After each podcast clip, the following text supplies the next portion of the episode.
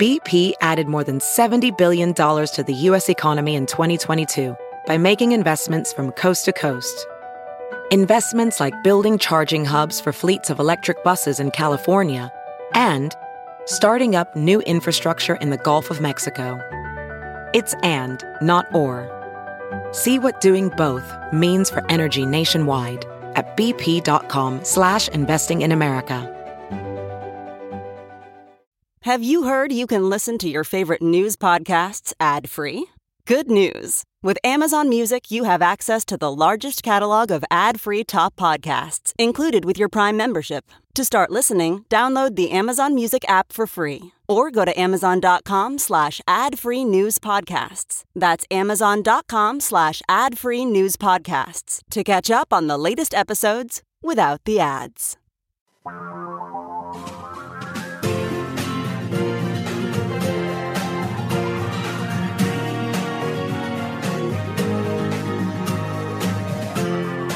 This is the Thom Hartmann Program. Greetings, my friends, patriots, lovers of democracy, truth, and justice, believers in peace, freedom, and the American way. I'm Thom Hartmann, and uh, boy, it is getting weirder and weirder. Uh, Donald Trump tweeted out this morning, uh, you know, our beautiful statues are vanishing, or words to that effect. I mean, it's it, it, there's there is so much going on right now that I, I just, you know, where to start? It's so the question is this, you know, there was, is this another Access Hollywood moment or not? When Access, when the Access Hollywood tape came out, and Donald Trump was bragging to Billy Bush that he could grab women by the crotch anytime he wanted because he was a star and that he loved to do it. And he had to put Tic Tacs in his mouth before he went out to meet that young woman because she was cute. Uh, and he just might want to kiss her. It was bizarre. And, and many Republicans at that point, when that Access Hollywood tape came out, figured, okay, this is it. He is toast. In fact, that was the one moment when Paul Ryan came out and said, nah, this is not, this is not and then, of course, it blew over. It's like people. Steve Bannon said something. People are willing to put up with a lot if they think that their own interests are going to be served, is where I was going with that. Steve Bannon, when he was, uh, he had this, this conversation, and I don't think it was like Scaramucci's. Uh, you know, uh, the Mooch's conversation uh, with the reporter, uh, there's pretty broad consensus in this town uh, I'm, consensus is probably too strong a word, but I've talked to a number of people off the record who are like, you know, yeah, the mooch was probably drunk or high or something, but Steve Bannon probably not. When he called Robert Kuttner, uh, you know, and and said, hey, here's here's what I'm thinking. You know, North Korea, no, we're not going to nuke North Korea. They, you know, uh, well, his his exact quote was, "Until somebody solves the part of the equation that shows me that 10 million people in Seoul don't die in the first 30 minutes from conventional weapons, I don't know what you're talking about. There's no middle military solution here. They got us." And he's right. But the thing that that got me, and and, and you know, and he and he said that the, you know these guys are a collection of clowns talking about the the the, the white nationalists and the white supremacists. And by the way, the AP is out saying, let's differentiate here. White nationalists are white people who think that they're, they should have their own country or their own part of the country. White supremacists are white people who think that they're superior to all other races and therefore entitled to power and privilege as a consequence of that. And they're suggesting that we should no longer use the phrase alt right, or at least the, the Associated Press, the AP, is no longer going to use that phrase unless they put it in quotation marks because they think it sanitizes the racism. And I agree. And the whole alt left thing, of course, is purely an invention of Fox News and and and right wing hate radio. It it pretty much doesn't exist anywhere else. There's a couple of message boards that um, are heavily dominated by people who hate quote Bernie Bros and the, the mythical creature out there. Uh, it's not so mythical, but whatever. Um, that use alt left and have been using alt left for some months now as a shorthand phrase to trash supporters of Bernie Sanders in the primary against Hillary Clinton. And that has to stop because this, the, I, you know, there is no alt left. There, this is just, and frankly, there's no alt right. There's the racists on the right, and there's anti fascists on the, well, I, I'm not even sure it's on the left. I mean, this gets us back to, you know, I had the caller yesterday who said, "Oh, you know, the anti-fascist movement started with the communists in Germany." Well, of course. I mean, it was the fascists were going after the communists. You know, Pastor Niemöllers, you know, for, for I, I think it started first. They came for the trade unionists, but then it was then they came for the communists, right? I mean, you know, Hitler was rounding up communists. Of course, they're going to say we don't like fascists. So, but but Steve Bannon what he said is the longer they talk about identity politics, I got them. I want them to talk about racism every day. If the left is focused on race and identity and we go with economic nationalism, we can crush the Democrats. Now, what he's not saying is that if you mix identity politics and economics, which, by the way, is what Trump and Bannon are doing, they're basically saying you know, all those people of color, they're going to take your jobs, white people. That's what Steve Bannon and Donald Trump are saying. And that's what they've been saying since the, you know, geez, since after the Civil War. And on the left, if the if the Democratic Party, you know, you know, much like again, referring back to Bernie during his campaign, he was saying, yes, of course, you know, we've got to we've got to level a playing field. We've got to we've got to clean up what has happened in the past. We've got to do all this. But we also have to have economic policies that help absolutely everyone. And as long as there's a perception on the part of independent voters who voted for Obama twice and then voted for Trump, and there were a lot of them, as long as there's that perception that the Democratic Party is not interested in their economic issues, but only in the economic issues of specific minority groups, which is the which is not true, by the way, but it's the way that both the media, much of the media, particularly Fox News and Right Wing Hate Radio, and the Republican Party are painting it. Then, to that extent, Steve Bannon is right, in my opinion. But the question, you know, is this is this the end of Trump? I've been for two days. I've been saying, okay, I think this is it. I think this time is different. I don't think this is like Access Hollywood. I think he's going down. And, you know, we'll see, right? Obviously. But, you know, what is it that he's coming down over? Here's this is the uh, from Business Insider, by the way. The Associated Press limits its use of the term alt right. At AP, we have taken the position that the term alt right should be avoided because it is meant as a euphemism to disguise racist aims. That's from the Associated Press. And you know, Trump's Trump's tweet tweet Trump's tweet storm this morning. I mean, here's a couple of other things. Publicity seeking Lindsey Graham. He's going to need Lindsey Graham, right? He doesn't have, you know, if John McCain checks out of the Senate, you know, uh, we don't know how, how advanced his cancer is or what his treatment options are, but he may or may not be available for a lot of votes coming up. He's going to need every single Republican vote he's got. And, or maybe not. Maybe he really is not in this to do anything other than just elevate his brand and then resign, say, you know, screw it. You people don't get me. I'm just, you know, see, that's what I think is going to happen. But anyhow, he tweeted publicity seeking Lindsey Graham falsely stated that I said there was a moral equivalency between the KKK, neo Nazis, and white supremacists. Actually, that's not what Lindsey Graham said. He said that, that Trump said that there was a moral equivalency between those groups and the anti-fascists. But anyhow, actually, maybe there's a follow-up. And then he and then he said, "Great to see that Dr. Kelli Ward is running against Jeff Flake, who is weak on borders, crime, and a non-factor in the Senate. He's toxic." These are both from this morning. So here's the president of the United States attacking two leading senators in his in his own party. How does that play out? Steve Bannon, I believe, made this call to Robert Kuttner, you know, because he wanted to get the word out. The question is, why? It seems to me that John Kelly, who was just obviously very, very disheartened by Trump going off on his rant day before yesterday that that John Kelly eh, has effectively, successfully put a wall between Donald Trump and Steve Bannon. He has become the gatekeeper of the Oval Office, and Trump clearly doesn't like it. And Bannon clearly doesn't like it. And I think that, frankly, Bannon called up Kuttner. This is much just my opinion, but I think that he called up Kuttner and said, hey, you know, let me tell you about this. Uh, Kuttner, by the way, is the, the uh, editor. I'm not sure if he's the publisher, but he's the senior editor, the American Prospect, progressive magazine. I think he did this because he's trying to get around Kelly. He's trying to get these messages to the President of the United States. This is Bannon going to the press to talk to his boss, in my opinion.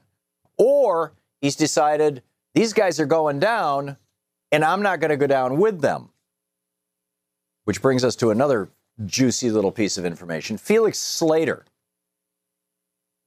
This is uh, from an article over on uh, by David Edwards over on Raw Story.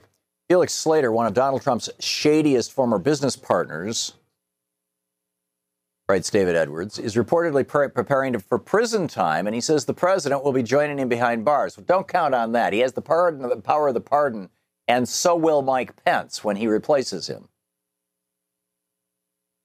But sources told the spectators Paul Wood that special counsel Robert Mueller's deep dive into Trump's business practices may be yielding results. The president had said, I mean, it's possible there's a condo or something. So, you know, I'd sell a lot of condo units. Maybe somebody from Russia buys a condo. Who knows? Sater is the guy who was selling a lot of those condos.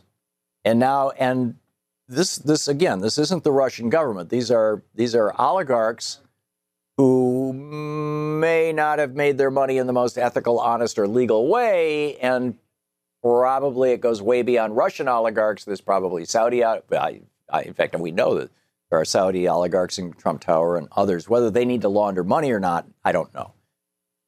But what Felix Sater told New York Magazine in about the next 30 to 35 days, I will be the most colorful character you've ever talked about. And believe me, it ain't anything as small as whether or not you're going to call me to the Senate committee.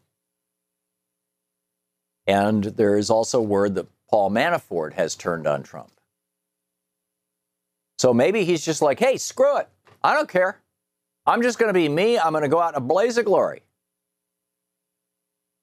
What do you think? I think it's possible. It seems like it's entirely possible. Media Matters, by the way, has a great piece. The headline is Trump's remarks defending neo Nazis were full of right wing media talking points. And it's not just right wing media, it's almost all Fox News virtually everything Trump has said has been ripped from Fox News, uh, particularly Laura Ingraham and Sean Hannity and Fox and Friends. This is, you know, John Kelly. If you are General Kelly, if you are listening, the thing you need to do is not control access to the Oval Office, although that's not a bad idea. You need to take Fox. You need to call whoever's providing cable service to the White House and tell them to block out the Fox channel. And then maybe Trump will start behaving rationally. But right now, as long as he's believing a propaganda channel, we're all in big trouble. This is the Thom Hartmann Program. And here's the absolute proof of that CNN, Fox News, and MSNBC. All three networks have called all 52 Republican senators. None of them will come on television. Welcome back. Did you see this? How this uh, Nazi de- uh, Ian Millhiser wrote about this over at the uh, Center for American Progress's blog, Think Progress. Uh, Vins uh, Wunsiedel. Wunsiedel is a town of fewer than 10,000 people in uh, Deutschland, in Germany. And uh, once Rudolf Hess was buried there, and every year the the Nazis would go there to to make a pilgrimage to his grave. So in 2011, they dug up his dra- grave and destroyed the grave and destroyed his body, and there's not there's no Rudolf Hess anymore. But the Nazis still come to town. They can't, you know, by German law, they can't have swastikas, they can't do Sieg Heil salutes, they can't say Sieg Heil, you know. But in, so instead, what they do is they march through town wearing black clothes and carrying solid green flags, right? With this, so this is how Nazis present themselves in Germany. So for 25 years, the people of uh, Wunsiedel, uh, you know, grit, gritted their teeth and watched as these Nazis marched through their town every year. And so what they did last year is, or two years ago, they came up with, they, they, they actually embraced the Nazi march through their town. They said, oh boy, the Nazis are coming to town. Let's call this Nazis against Nazis. And along the march route, for every meter, for every three feet, every yard, basically, that a neo Nazi walked, the town uh, had, had found individual donors all around Germany, but mostly in the local area, who were willing to give 10 euros, 10, you know, $10 for every yard that a Nazi walked to an anti Nazi organization. It's called Exit Deutschland. It's an organization that helps neo Nazis and other right wing extremists escape radicalism and build new lives. And so the residents then line up along the, the path with these milestones, you know, every every every you know every 50 feet or so, you have raised, you know, $1,000 to stop the Nazis. You have raised $2,000 to stop the Nazis. And at the very end, there's a giant banner, you know, 10,000 euros to fight Nazism, and with slogans quick like a greyhound, tough like leather, and as generous as never before. Or if only the Fuhrer knew. And uh, so another German town, Remagen, uh, deployed a similar tactic, and, and uh, they did this just last year, and it cut their neo Nazi march in half. So, what do you think, guys? Uh, strange stuff. Strange stuff. Is this the end of the Trump presidency? Is this the end of Donald Trump? What is next for the Republican Party? What's next for all of us? How do the Democrats work with this? You know, what do we what is our next step? Hey, when was the last time you looked forward to sitting at your desk all day? Since getting my new X chair, not only am I enjoying the time spent at my desk much more than ever, but I can't believe how much more productive I'm being. My X chair is unbelievably stylish, and thanks to all the ways that you can personalize it, it literally molds itself to my body. Trust me, this is not your grandfather's office chair. And because I don't need to have to keep taking breaks or stretch my back, I'm getting more done in a day than ever before. You spend a lot of time in your office chair every day, then you need to try the X Chair. In fact, here's a terrific deal just for my listeners. The makers of X Chair want you to feel the X Chair difference for yourself. So if you go to xchairtom.com right now, that's the letter X Chair, T H O M.com, not only will they knock $100 off the price, but they'll even throw in a free footrest if you use the promo code TOM, T H O M. Just go to xchairtom.com right now. I love my X Chair, and you will too. So check out xchairtom. That's xchairtom.com now. All the important stories we cover and the issues we care about are at HartmannReport.com. Members of our community can comment and join the conversation. I just retweeted uh, uh, uh, uh cartoon is the wrong word. A uh, uh, well, an illustration by John Hartzell of uh, uh, a kind of Victorian-looking woman talking to her daughter, saying a uh, you know. So it's it, it, I'm not sure that that has anything to do. with it. But anyway, uh, she's she's saying a group of birds is called a flock, a group of fish is called a school, and a group of Trump supporters is called a clan. I love it. I love it. So, anyway, Elizabeth in Millsboro, Delaware. Hey, Elizabeth, what's on your mind? Good morning, Tom. Um, I, my statement is about uh, how you opened the show with this so-called alt-right, alt-left. Right. Um, here in Delaware, we have a one one station that covers that the whole state, plus part of Maryland, New Jersey, and Pennsylvania. Uh, there was a time when there was a progressive in the morning and a right winger in the afternoon. Now we have two right wingers. The woman in the morning refuses to take any calls from any of us who are opposed to uh, Trump and his uh, Klan uh, activity. The one in the afternoon will take some of our calls, but he'll let you get one sentence out and then shut you down. Now, um, Sinclair Broadcasting, uh, uh, J.D. Hayworth, who's on Newsmax, um, One American News, all of these right wing stations are just as bad as Fox because they all uh, say the same thing. Oh, some of them are, are actually worse. I mean, they, they just they, they go full full born born uh, conspiracy theory crazy stuff. Absolutely. But here's what I heard from a friend of mine who actually is uh, uh, speaks on uh, talk radio. He said that the right wingers get some kind of a document every day, faxed to them. It's kind of like talking points, and they're all saying the same things all across the country. Right. Last night, I had an opportunity to listen to this crazy nut, Mark Levin. Mark Levin is obviously paid by the Russians. There's no other way to look at it. I mean, this guy is so supportive of the alt right and the fascists, because that's what they are. But here's my question. Uh, in the AP, they said they're not going to call them alt right, alt right anymore. What are we to call these people? Racists, fascists, or Nazis? Racist, fascists, and Nazis. Well, that kind of gets it all. Yeah, I mean, let's just call them what they are. Um, the the whole point of the associated. I've been, calling out, I've been calling out those who continue to support Trump. If you're not a racist or a fascist, then why are you still supporting this man who is not really a Republican? Right. And and if you want to take it back, you know, a year, if you're not a misogynist, if you're not, you know, a crotch grabber, if you're not, I mean, you know, the, the list just goes on and on. It's the, you know, what Donald Trump's history uh, is. I mean, it's this is. Let me just uh, add something here to this, Elizabeth. The the Baltimore Sun ran an article by Doug Donovan uh, on August 16th. That would have been yesterday uh, the headline Jared Kushner's firm seeks arrest of Maryland tenants to collect debt. Now, this is the Baltimore Sun, Baltimore, Maryland. Um, the real estate company owned by Jared Kushner, son in law and top advisor to President Donald Trump, has been the most aggressive company in Maryland in using a controversial debt collection tactic, getting judges to order the arrest of people who owe his company money.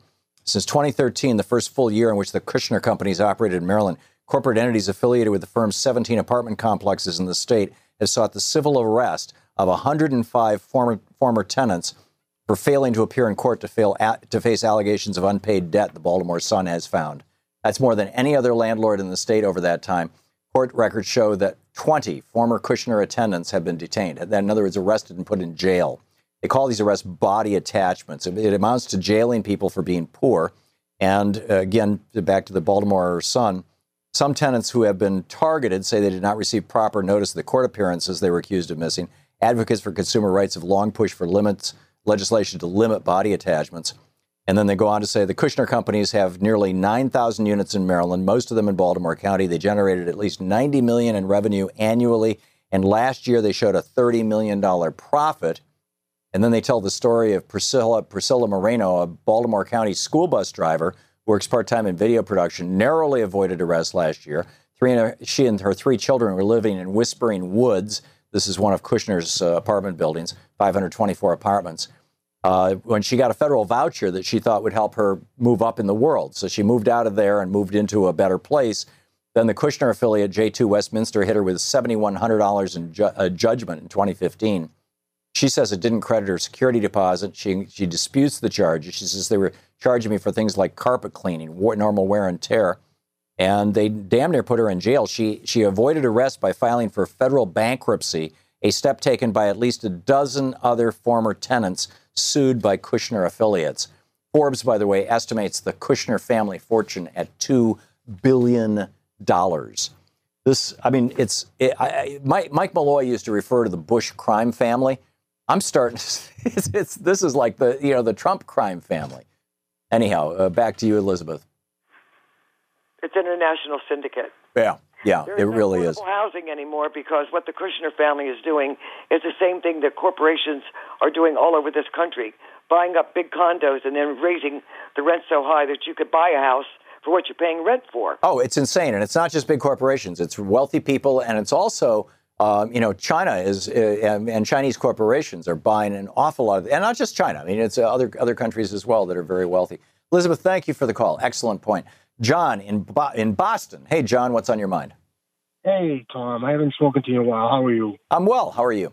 Um, well, like everybody, I'm just you know my I'm picking up my jaw from the, the last few days.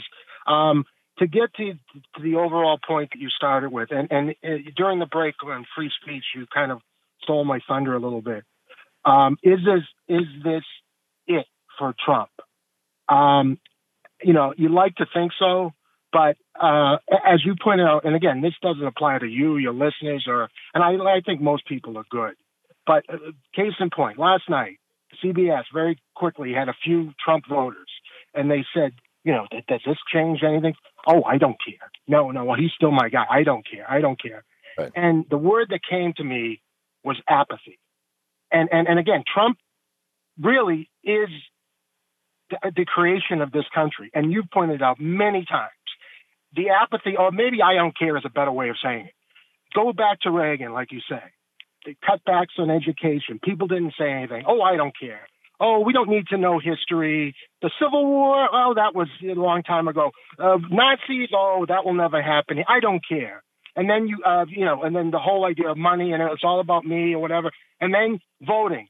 The, changes started happening during the 90s and particularly the well 2000 obviously oh i don't care it doesn't affect me so to answer your question i hope to god that this is the wake up call but given history and given the programming, you know, and, and news, and you said it during the break, people didn't listen to free speech. Um, I mean, the news, we're, we're fact, unlike uh, your show is, is, you know, is real news. I mean, most news has been fact free. I mean, look at look at during the Trump campaign. It was all, oh, you know, let's get Trump on. He he's a jokester or whatever. And and look at where we are now. So I mean, it's it's really and, I, and climate change. Oh, it doesn't matter. It doesn't. Yeah. I mean, I'm not sure it's apathy, John. I think that for many people, it's that they they have their agenda and they, they want Trump to promote. They think that he's going to bring economic prosperity, or they think that he's going to put women in their place. You know, uh, to use their phrase, back you know back in the kitchen, uh, you know, barefoot and pregnant. They think that he's going to take America back to times of segregation. God only knows what they think, but that's you know I think you're that they want that. to stuff. Thom Hartmann. John, thanks for the call. But yeah, I, I, I think you're also right about apathy. There's there's a tragic amount of that, which is what I'm trying to overcome every day here. Come on, wake up. It's the Thom Hartmann University Book Club. Today we're reading from Doughnut Economics, brand new book by Kate Raworth, Seven Ways to Think Like a 21st Century Economist. And on page 21 in the uh, Who Wants to Be an Economist chapter, uh, Seven Ways to Think Like a 21st Century Economist, here they are. Whether you consider yourself an economic veteran or novice, now is the time to uncover the economic graffiti that lingers in all of our minds. And if you don't like what you find, scrub it out, or better still, paint it over with new images that far better serve our needs and times. The rest of this book proposes seven ways to think like a 21st century economist revealing for each of those seven ways the spurious image that has occupied our minds, how it has come to be so powerful, and the damaging influence it has had. But the time for mere critique is past, which is why the focus here is on creating new images that capture the essential principles to guide us now. Diagrams in this book aim to summarize that leap from old to new economic thinking. Taken together, they set out quite literally a new big picture for the 21st century economist. So here's a whirlwind tour of the ideas and images at the heart of doughnut economics. First, change the goal. Oh, for over 70 years, economics has been fixated on GDP or national output as its primary measure of progress. That fixation has been used to justify extreme inequalities of income and wealth, coupled with unprecedented destruction of the living world. For the 21st century, a far bigger goal is needed meeting the human needs of every person within the means of our life giving planet. And that goal is encapsulated in the concept of the donut. The challenge now is to create economies, local to global, that help to bring all of humanity into the donut's safe and just space. Instead of pursuing ever increasing GDP, it's time to, descri- to discover how to thrive in balance. Second, see the big picture. Mainstream economics depicts the whole economy with just one extremely limited image, the circular flow diagram.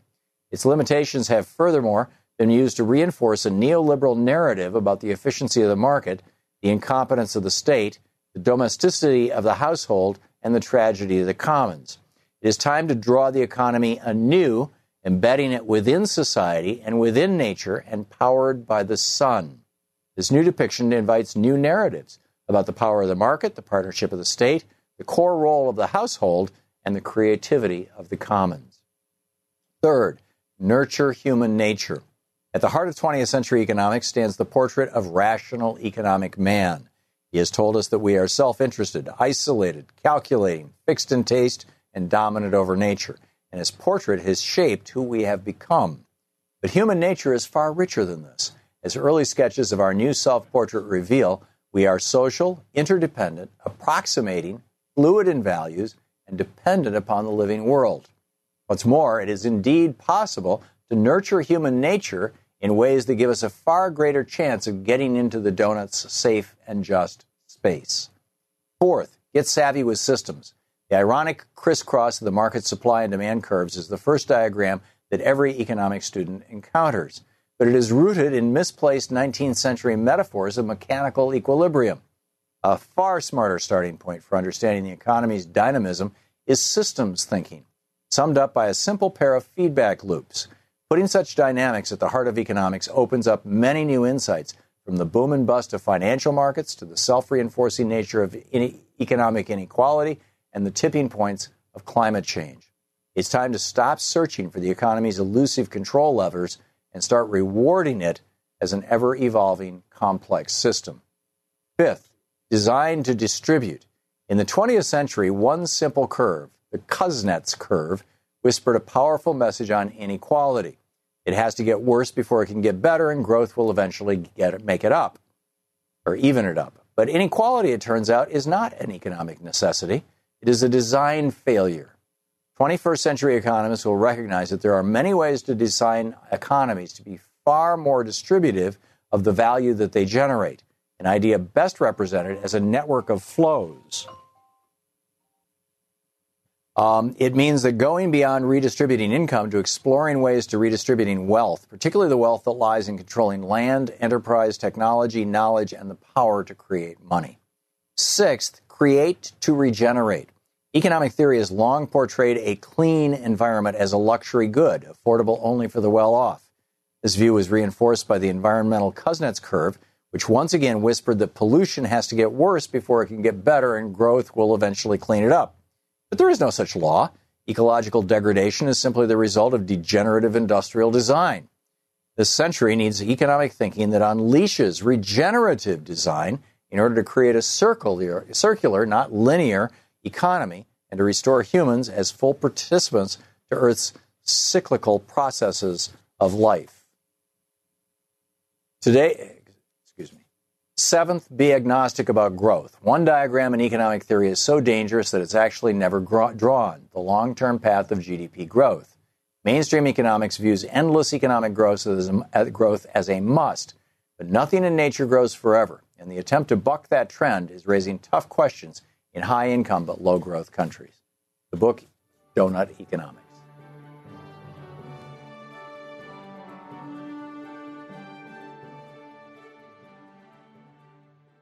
Welcome back. Thom Hartmann here with you. Okay, so to talk about the market, I mentioned as as we hit the as we hit the break um, that my sense is that the worm is about to turn, as they say.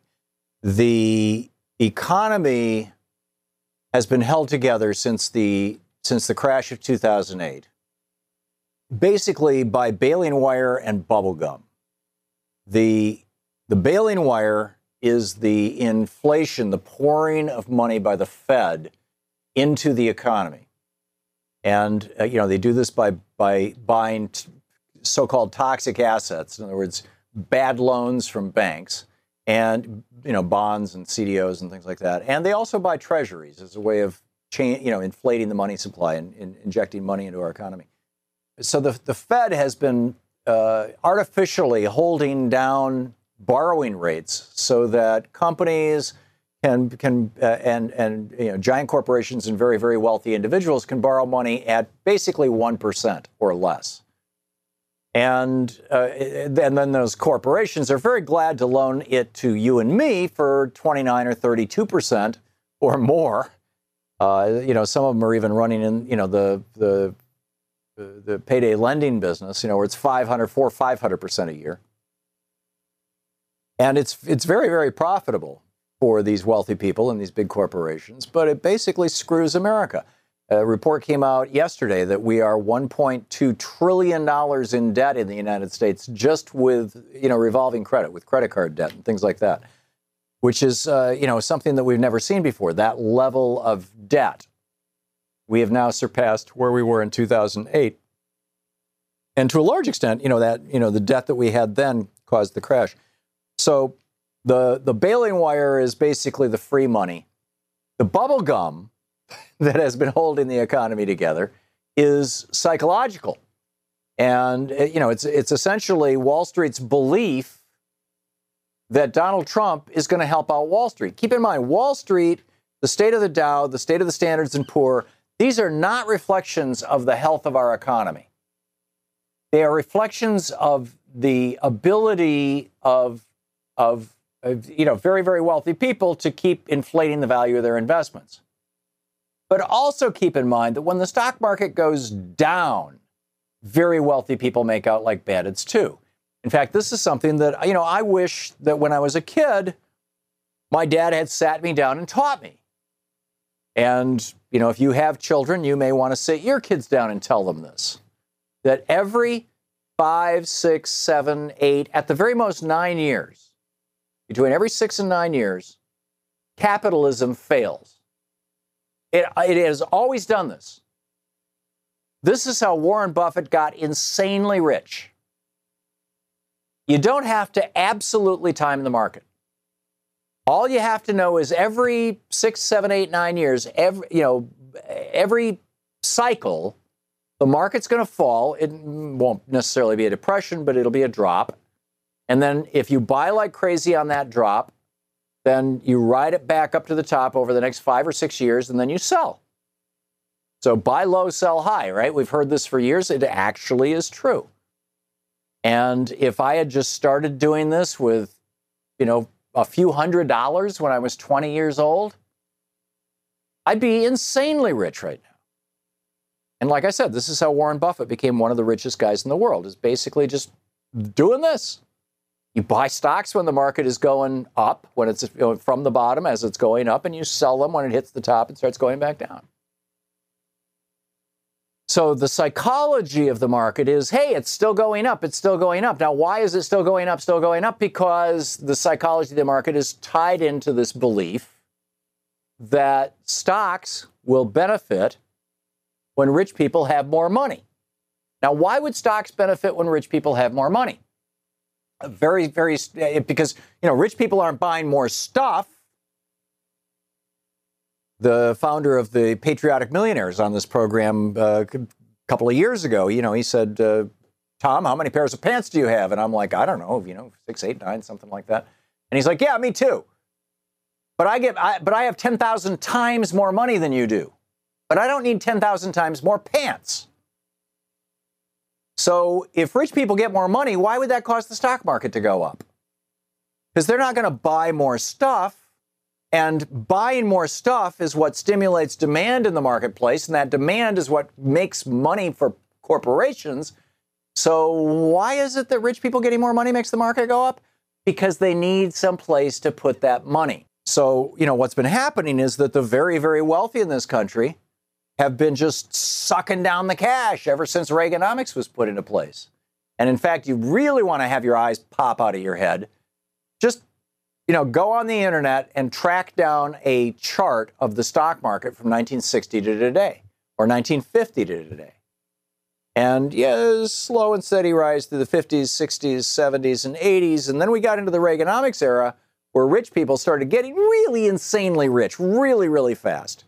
And you look at the 90s and the 2000s and the 2010s and now, and the stock market has just exploded. It's like it's almost a logarithmic rise.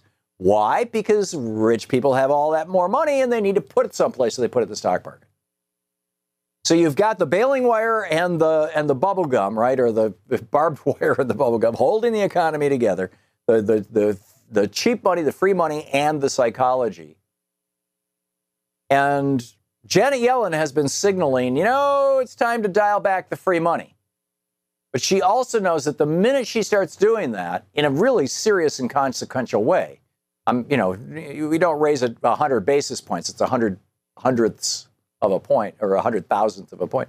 Uh, instead, we're going to we're going to raise it, you know, a, uh, you know 500 basis points. We're going to raise it a whole half a half a point, the interest rates, or we're going to raise them a whole point. At that point, it becomes much more expensive to borrow for big corporations, and so they cut back on on their borrowing, and this starts this unravels the number one, it reduces the money supply because money in the money supply in the United States is literally loaned into existence by banks. When our money supply expands, it's because banks are doing more lending. When our money supply contracts, which happens with every recession, it's because banks are doing less lending. Banks create our money. They're, they're sitting on a million dollars in deposits. That means they can loan out $10 million. When they loan out, you know, the $10 million, $9 million just got created out of thin air, just as a bookkeeping entry on the bank's books. So this is the system. So now what comes along? So the belief has been that Republicans having the House, the Senate, and the White House and the Supreme Court means that they will be able to successfully cut taxes on rich people even more and cut taxes on big corporations so they can shovel more of that money passing through to rich people. So rich people will get even richer and have to put their money in the stock market. So the stock market is continually going up in anticipation of this.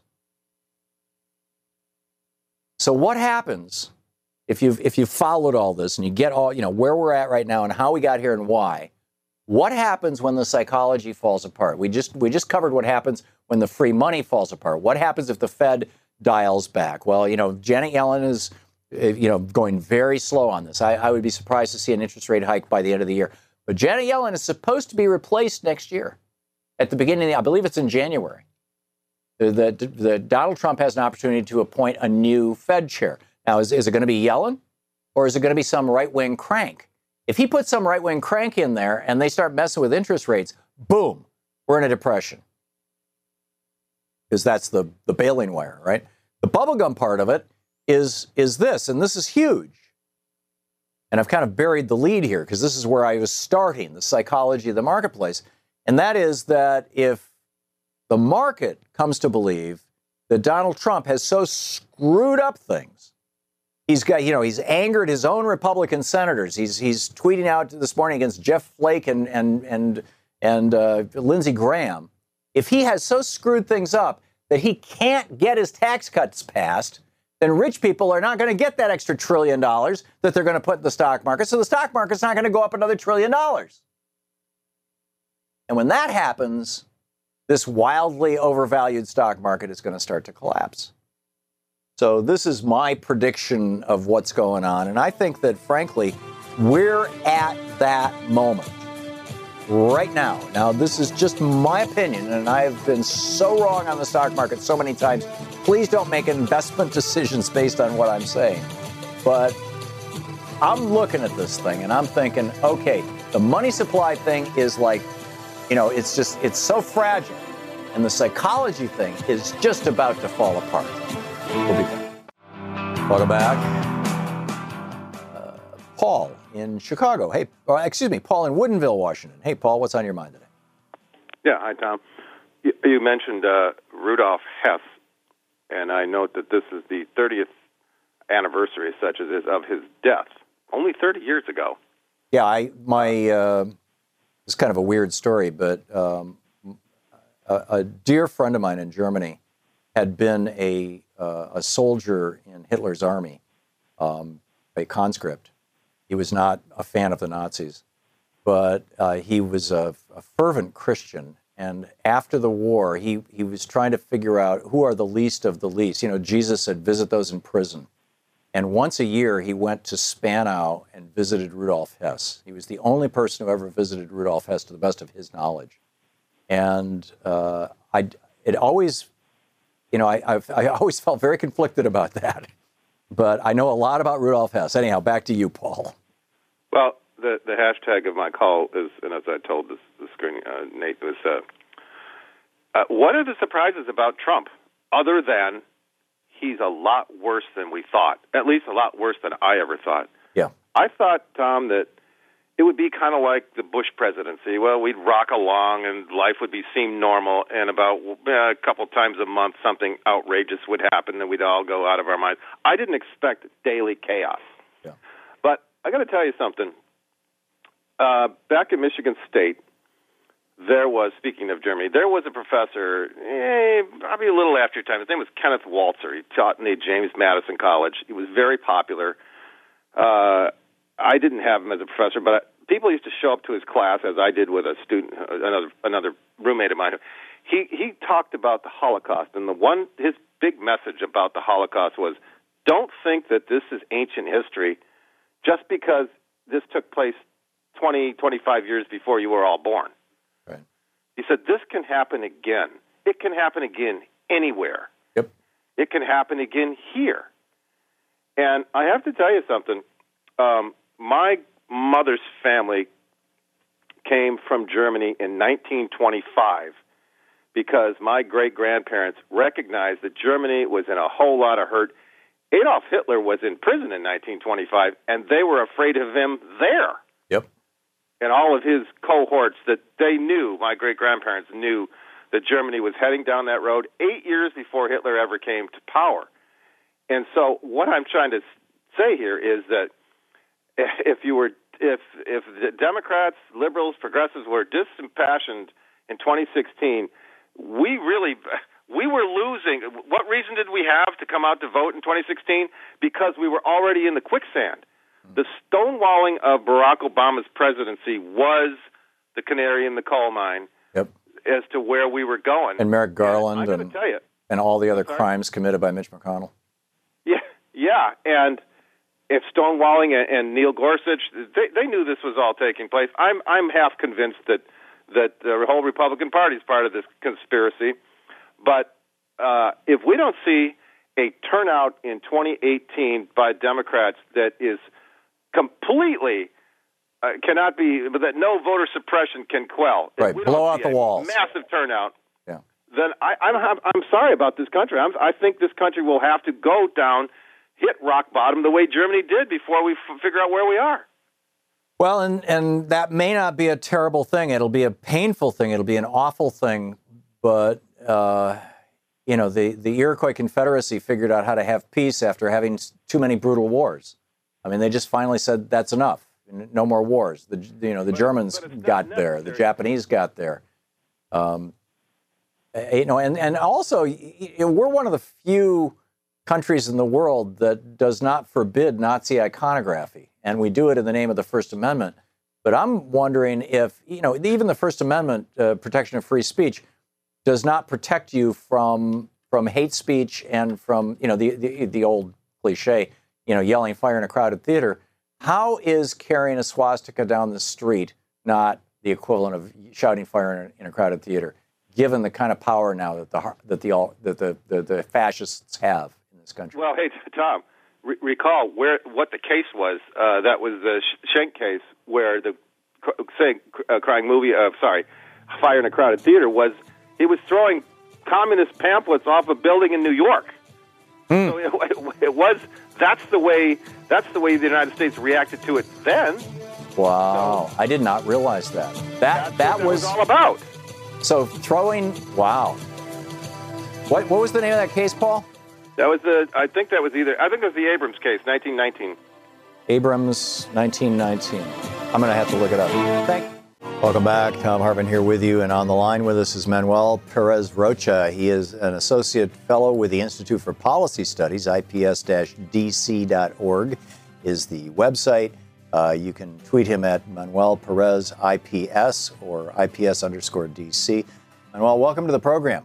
Thank you for having me. Thank you for joining us. Uh, NAFTA. Let, us talk about NAFTA. Our, our, what is the status and state of the uh, of these renegotiations? I, I, I talked with uh, uh, Melinda St. Louis last night from Public Citizen, and she she said that um, basically there's 500 corporations that have sent their their people for these negotiations, but there are no representatives of we the people. Is the Trump administration basically repeating the the process that we've seen for decades now of you know these negotiations will be done of by and for big corporations?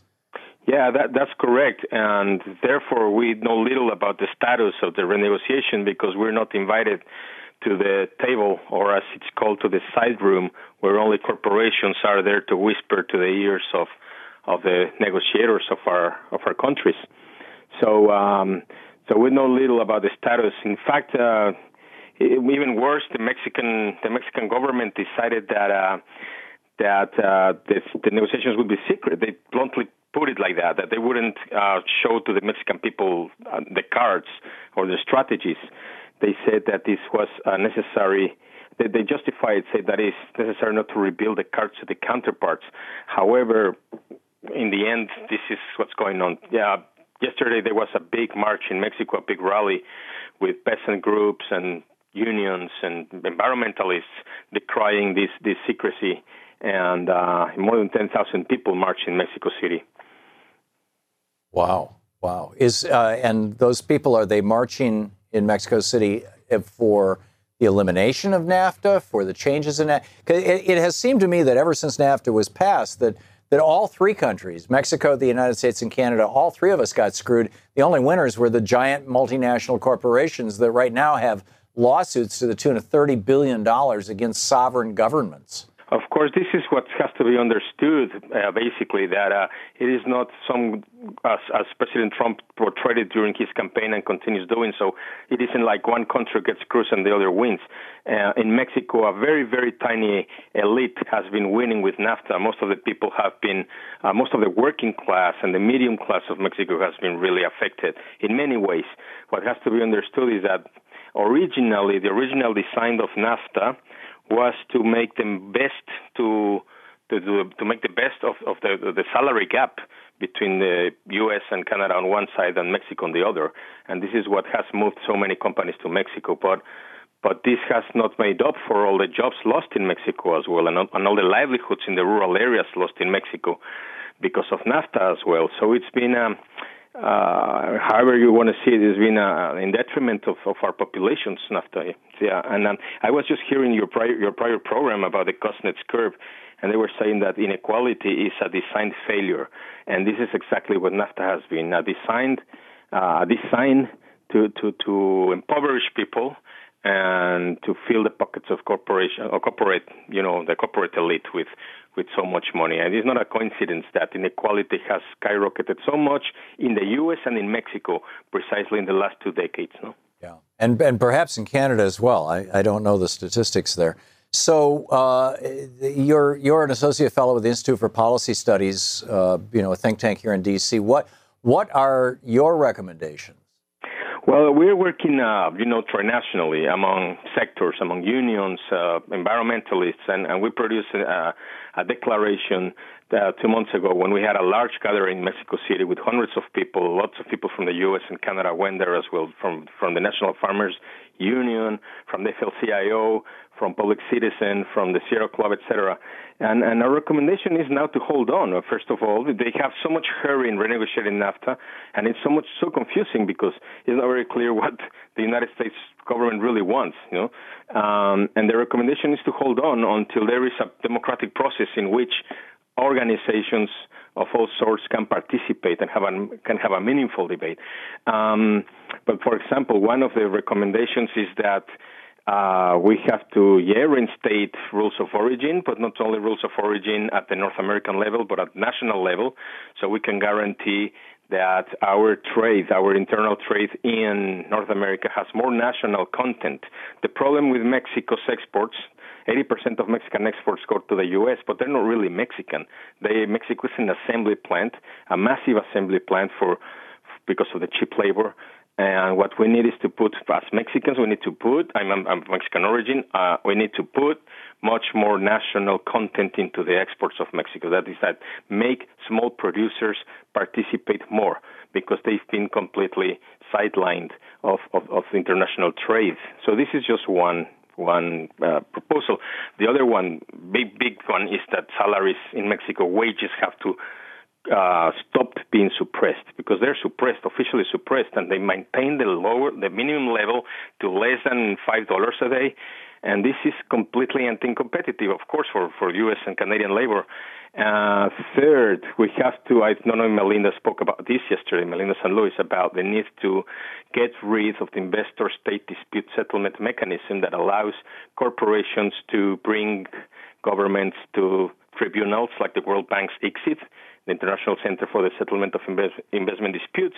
We have to get rid of that unfair system that also chilled, has this chilling effect on government regulations. Government uh, responsible social environmental regulations are chilled because of this fear that the big companies can bring them uh, and sue them for hundreds or even thousands of dollars. Mexico has lost hundreds of millions of dollars already under these suits. Canada is being sued for uh, billions, and the U.S. is also at risk of being sued permanently. Yeah. So yeah. there's many, many, many uh, proposals, but of course we don't have the, space to to have them heard. Yeah, it's it's amazing stuff, and we, and it's getting no coverage in the media whatsoever. And it really need we really need to pay attention to what's going on here. Although it's all happening between behind closed doors, which is not a good sign. Manuel Perez-Rocha, the uh, Associate Fellow at the Institute for Policy Studies, ips-dc.org. Thank you, Manuel. Uh, thank you very much. Great talking you. We'll be back. Hey, you guys know I'm a big fan of board games, and it's not just me. They're gaining in popularity. Board games now are just so much better than the tired old games that we played when we were kids. Take one of my favorite new board games. It's called Evolution the Beginning. Evolution is a game that allows players to create their very own species and evolve them as the game goes, on. It's really fun. It's really easy to learn. Everyone can appreciate the value of gathering around the table and playing this game. Even Science Magazine is getting in on the action. Recently, they ran a feature on evolution. What's great is that there's real science behind the game design. Heck, Nature, the science journal, even recommends it. I highly recommend you go get this game too. The only place you can buy Evolution the beginning is at Target. And I understand it's now on sale for $5 off. So next time you're at Target, go to the game section and look for the game with the big dinosaur on the front. That's Evolution the Beginning, now on sale for $5 off at Target. So when you go to Target, look for this game. I, I gave this game to my kids. It's, we, we play it at the holidays. It's, it's really cool. Welcome back. Thom Hartmann here with you. Okay, this uh, I mentioned this before the uh, break at the I don't I don't one of the breaks recently. Anyhow, this this tweet from Auburn uh, at Auburn Seminary. Wow, line of residents in Durham, North Carolina, attempting to turn themselves in for the crime of removing the Confederate monument. You'll recall that there was a Confederate monument that was spontaneously torn down uh, either yesterday or the day before yesterday by local people in Durham, North Carolina. And the police department said, We are treating this as, as a felony, as destruction of public property. And so now you've got this long line of people. I mean, a huge long line of people. You can you can check my Twitter feed on this thing, and it's been retweeted 6,400 times, and that was before I, I retweeted it too. Um, people saying, "Yeah, I was there. I participated. Sure, you know, put me in jail." Yeah, they're just it's just like shutting down the criminal justice system. It's it's amazing. Um, the uh, You'll recall when we were when Victoria Jones was on the line with us, she said, "I've got I just sent you a story you're going to find interesting." Uh, she did. It's in the Washington Journal. WashingtonJournal.com is the website, and uh, it was it went up yesterday. It's by Grant Stern, and the headline: Newly leaked emails just revealed Trump family implicated in 350 million dollar fraud investigation. Now, the Trump Soho Hotel in Manhattan was going to be a sweet deal for the Trump family if they could get this thing built. Uh, they basically, it wouldn't be done with Trump money. It would be a licensing deal. They'd have millions of dollars coming to them with no liability. No, and so they really worked hard to make this thing happen. The Trump Soho condominium hotel, it ultimately failed. You know, it, it, uh, in 2014, it was foreclosed upon by its lenders. But uh, the article, it's beginning to look like special counsel Mueller will catch President Trump and his three eldest children committing the first ever reality TV show assisted financial crime because they actually talked about it on The Apprentice, right? All collaborating in a $350 million bank fraud related to the Trump Soho condominium hotel. And they're going after they're going after Don Jr., they're going after Ivanka, and they're going after uh, Eric and as well as Donald. The fraud ridden Trump Soho Hotel project ultimately failed. We've obtained leaked copies of these emails uh, related to the key lawsuit, which are embedded below that outline the Trump family's complicity in a major financial crime. They show that Donald Trump and his three eldest children participated in a cover up in order to keep borrowing massive construction loans on the hotel they pitched on NBC's Apprentice show from failing during the financial turndown. Trump organization earned $3 million from the fraud just last year alone, even as the hotel's fortunes have sunk post election.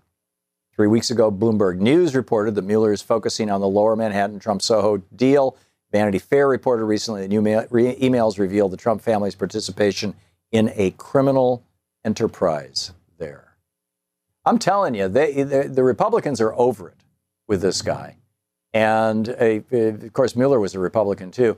They're going to find some basis to impeach him. And, you know, I don't think it's going to have anything to do with, I think it's going to, it's, I don't think it's going to be about the election. I don't think it's going to be about Russia. I think it's going to be about Trump being broke, being a hustler, being a con man, and, and, and, you know, committing financial crimes, financial fraud. And I've been saying this for some time. I, you know, I really think that's where the bodies are buried in Trump land. And I don't think that he intended to become president. I don't think he even intended to become the Republican Party's nominee. I think he was just very upset that NBC had not renewed his contract for The Apprentice. And so he was going to show them, he was going to become even more famous by entering the Republican primary, and he was going to do it in a totally Bulworth way. I mean, this is the movie, you know, Mel Brooks' movie, The Producers, where, you know, the guys get together and say, hey, let's make a Broadway play that's a complete flop and we'll and we'll we'll organize it so that after it flops, we can keep all the investors' money. And and and if it doesn't flop, then we're in big trouble because then we you know the investors' money has to actually be spent, and et cetera. And so they put together this play called Springtime for Hitler, and it's like thinking it would be a huge flop, and it actually worked. And the irony and the comparison is pretty strong, you know, because the you know in the producers the play was Springtime for Hitler in, in Trump land, he tried to run the same scam on Republican voters, and now we've got an orange version of kind of a pathetic, weak kneed Hitler, anyway, uh, in the White House.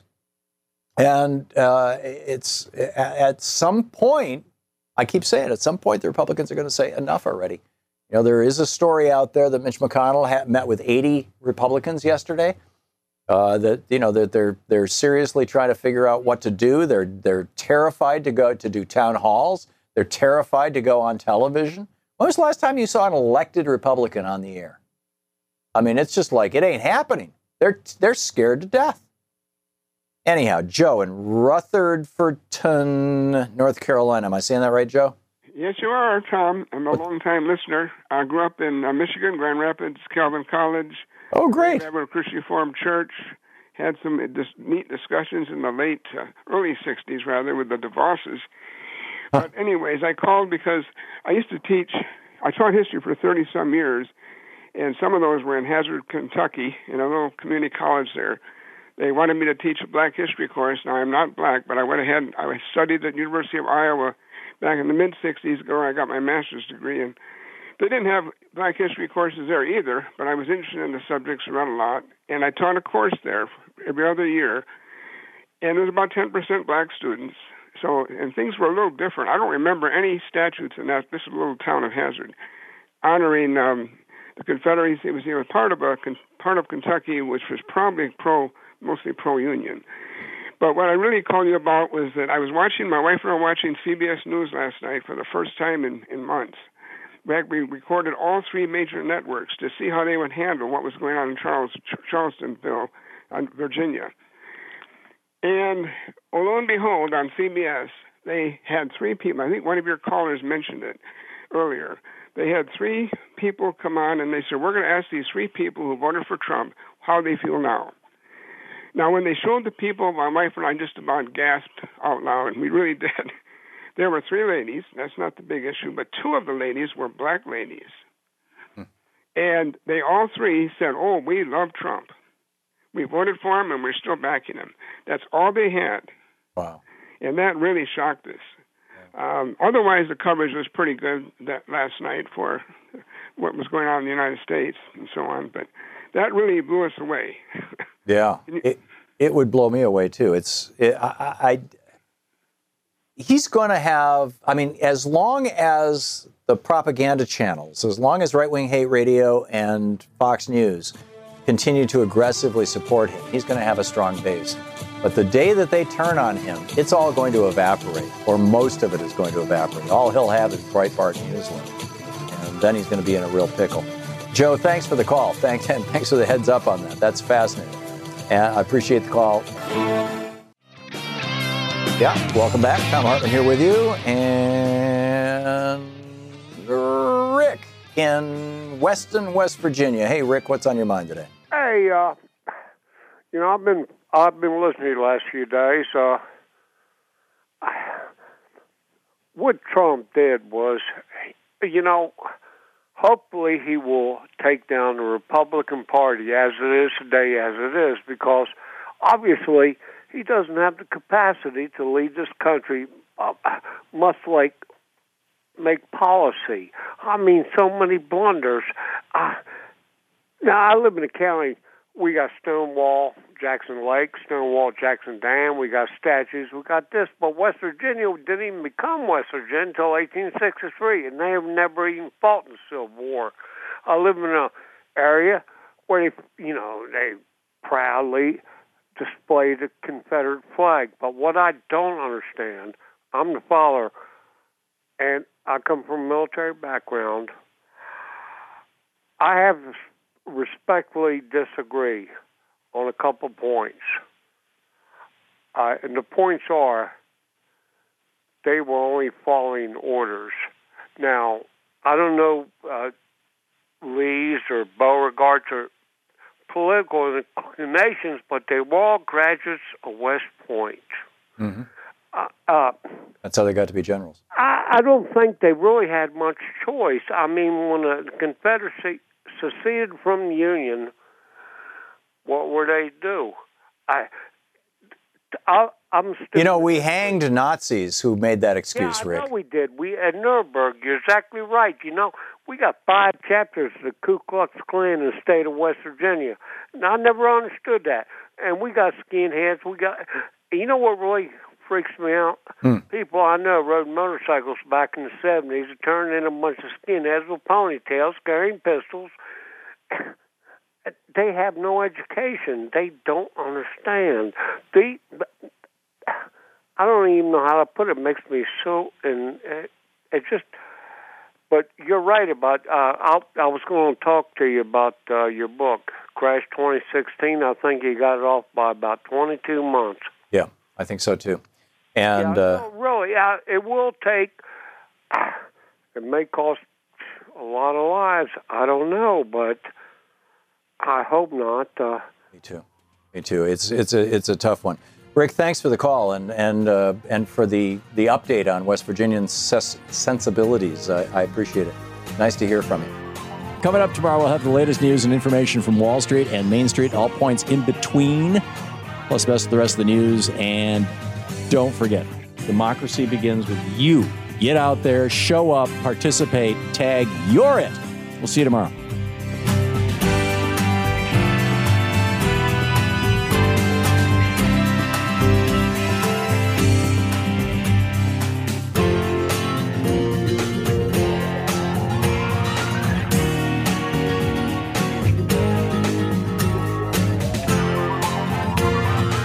Been listening to Thom Hartmann.